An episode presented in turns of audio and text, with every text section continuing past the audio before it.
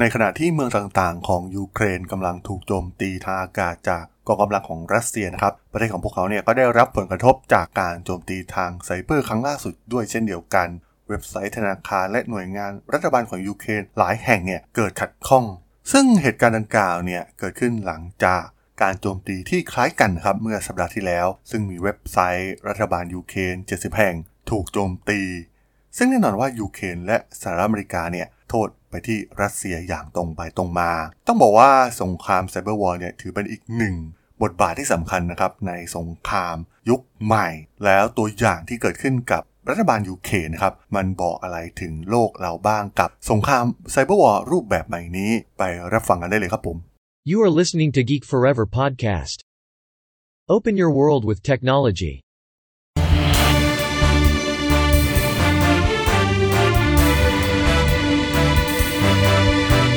This is Geek Daily.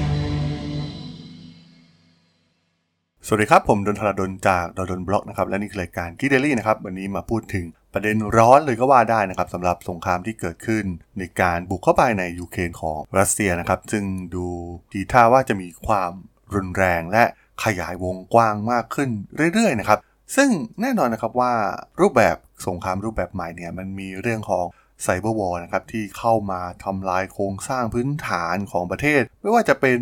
ไฟฟ้าหรือบริการโทรคมนาคม หรือ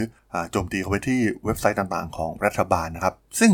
ก่อนหน้านี้ที่มีการโจมตีเข้ามาเป็นระลอกระลอกนะครับ ก็ทำให้ยูเครนเนี่ยมีความอ่อนแอเป็นอย่างมากก่อนที่ทางรัสเซียเองเนี่ยจะมีการเข้ามาโจมตีทางการทหารแบบเต็มรูปแบบนะครับ อย่างที่เราได้เห็นข่าวกันในเช้าวันนี้ ต้องบอกว่าการโจมตีทางไซเบอร์ของรัสเซียเนี่ยถือว่ามีความน่าสนใจมากๆนะครับ พวกเขาพัฒนาแนวคิดดั้งเดิมนะครับที่เป็นกลุ่ม KGB เก่า ไม่ว่าจะเป็นการก่อวินาศกรรม การจารกรรม และการโค่นล้มรัฐบาลนะครับ ซึ่งแน่นอนว่ามันทำได้รวดเร็วกว่าการโจมตีด้วยอาวุธมาตรฐานนะครับ แล้วก็ไม่มีปัญหาเรื่องของเวลาและระยะทาง ซึ่งส่วนใหญ่เนี่ย ชาวรัสเซียก็ขึ้นชื่ออยู่แล้วนะครับในเรื่องของแฮกเกอร์เรื่องของคอมพิวเตอร์นะครับและที่สำคัญเนี่ยการป้องกัน cyber war เหล่านี้เนี่ยมันมีราคาแพงและเริ่มมีความยากขึ้นเรื่อยๆนะครับหลังจากรัสเซียถอนตัวจากจอร์เจียในปี 2008 ประธานาธิบดีวลาดิเมียร์ปูตินนะครับได้พยายามที่จะปรับปรุงกองทัพรัสเซียให้ทันสมัย ได้รวมเอากลยุทธ์ทางไซเบอร์ และการโจมตีทางไซเบอร์นะครับให้กลายมาเป็นแนวหน้าของ กลยุทธ์การทำสงครามของรัสเซีย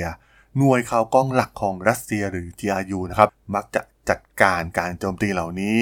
พวกเขามักเกี่ยวข้องกับการใช้มัลแวร์ที่พวกเขามีการปรับแต่งขึ้นมาเองนะครับ เพื่อกำหนดเป้าหมายไปที่ฮาร์ดแวร์และซอฟต์แวร์ที่สนับสนุนระบบโครงสร้างพื้นฐานของประเทศเป้าหมาย ซึ่งในการโจมตียูเครนเนี่ย ส่วนใหญ่จะเป็นการโจมตีแบบ DDoS นะครับ โดยมิไคโลเฟโดรอฟนะครับ รัฐมนตรีกระทรวงดิจิตอลของยูเครนเนี่ยได้รายงานว่าเว็บไซต์รัฐบาล และธนาคารยูเครนหลายแห่งเนี่ยถูกโจมตีนะครับผ่าน DDoS โดยใช้บอทเพื่อทำให้บริการต่างๆ เหล่านี้เนี่ยทำงานไม่ได้นะครับ เพราะว่าถูกการโจมตีเข้ามาแบบปริมาณมหาศาลในเวลาสั้นๆนะครับ ซึ่งทำให้ผู้ใช้ที่ต้องการใช้งาน บริการพื้นฐานของรัฐจริงๆเนี่ยไม่สามารถเข้าถึงได้นั่นเอง ซึ่งในยูเครนเนี่ยก็ได้พบ ข้อมูลเหล่านี้นะครับ ทั้งมัลแวร์ต่างๆ ที่อยู่ไปทั่วคอมพิวเตอร์หลายร้อยเครื่องในยูเครนโดยในวันที่ 15 กุมภาพันธ์ที่ผ่านมานะครับตำรวจไซเบอร์ของยูเครนได้กล่าวว่าประชาชนเนี่ยได้รับข้อความปลอมนะครับที่อ้างว่าตู้ ATM ของประเทศยูเครนเนี่ยจะออฟไลน์ ซึ่งมันทำให้ประชาชนเนี่ยต่างแย่งชิงกันเพื่อถอนเงินนะครับ มันสร้างความตื่นตระหนก และความโกลาหลเป็นอย่างยิ่งนะครับ ซึ่งมันเป็นหนึ่งในกลยุทธ์ใน cyber war ของรัสเซียอยู่แล้ว ซึ่งเอาจริงๆเนี่ยการโจมตีเนี่ยมันไม่ได้เพิ่งมาเริ่มในช่วงไม่กี่สัปดาห์หรือไม่กี่เดือนที่ผ่านมานะครับ เพราะว่ามันเริ่มมานานแล้วนะครับในการโจมตีทางไซเบอร์ตั้งแต่ปี 2015 เนี่ยที่ทาง GRU เนี่ยกำหนดเป้าหมายไปที่เครือข่ายระบบควบคุมอุตสาหกรรมของยูเครนนะครับด้วยมัลแวร์ที่มีการทำลายล้างทำให้ไฟฟ้าดับในภูมิภาคทางตะวันตกบ้านเรือนประมาณ 7 0 0แสนหลังเนี่ยไม่มีไฟฟ้าใช้เป็นเวลาประมาณ 6 ชั่วโมงเลยทีเดียว ซึ่งมันก็ได้เกิดขึ้นอีกครั้งนะครับในเดือนธันวาคมปี 2016 รัสเซียได้พัฒนามัลแวร์แบบกำหนดเองนะครับ ที่เรียกว่า Crash Override เพื่อกำหนดเป้าหมายไปที่ grid พลังงานของยูเครนซึ่งประมาณ1ใน 5 ของกำลังการผลิตทั้งหมดของเคียฟเนี่ยถูกตัดออกไปประมาณ 1 ชั่วโมง รวมถึงไม่นานมานี้นะครับที่เจ้าหน้าที่สหรัฐเนี่ยได้ตั้งข้อหา เจ้าหน้าที่ GRU ของรัสเซียนะครับ6นายในปี 2020 ฐานติดตั้ง n o t p r e s s i a นะครับ ransomware ที่ส่งผลกระทบต่อเครือข่ายคอมพิวเตอร์ทั่วโลก โดยมุ่งเป้าไปที่โรงพยาบาลและสถานพยาบาลในสหรัฐอเมริกา โดย r a n s o m w a r e ตัวเดียวกันนี้นะครับ ยังใช้กับกระทรวงต่างๆของรัฐบาลยูเครนธนาคารและบริษัทพลังงาน รวมถึงเหยื่อรายอื่นๆนะครับ ซึ่งกระทรวงยุติธรรมสหรัฐเนี่ยเรียกมันว่ามัลแวร์ที่ทำลายล้างมากที่สุดในโลกเลยทีเดียว การโจมตีอีกครั้งนะครับที่ได้รับการสนับสนุนจากรัสเซีย เริ่มต้นในเดือนมกราคมปี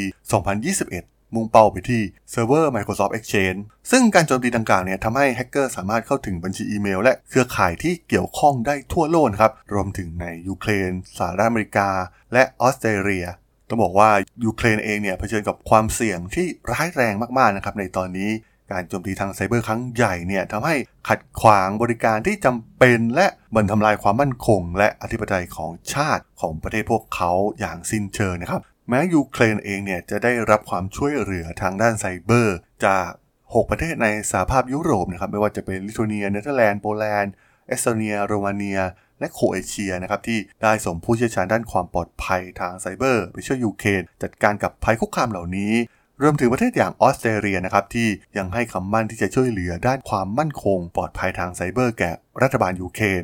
แต่มันก็ไม่ใช่เรื่องง่ายนะครับ เพราะว่าตอนนี้เนี่ยต้องเรียกได้ว่ารูปแบบการโจมตีของรัสเซียเนี่ยมีความก้าวหน้าไปไกลอย่างมากนะครับ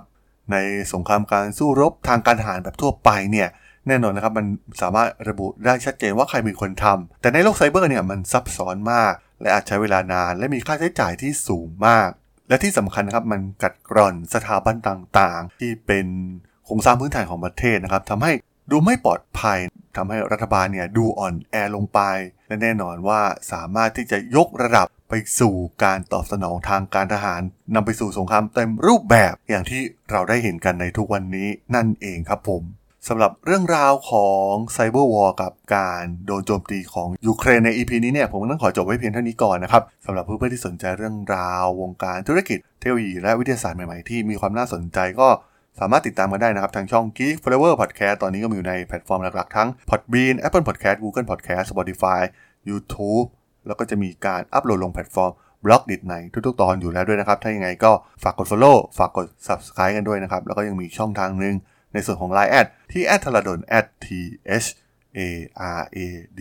h o l สามารถ add เข้ามาพูดคุยกันได้นะครับ ผมก็จะส่งสาระดีๆพอดแคสต์ดีๆ ให้ท่านเป็นประจำอยู่แล้วด้วยนะครับ ถ้าอย่างไงก็ฝากติดตามทางช่องทางต่างๆกันด้วยนะครับสำหรับใน EP นี้เนี่ยผมก็ต้องขอลากันไปก่อนนะครับ เจอกันใหม่ใน EP หน้านะครับผม สวัสดีครับ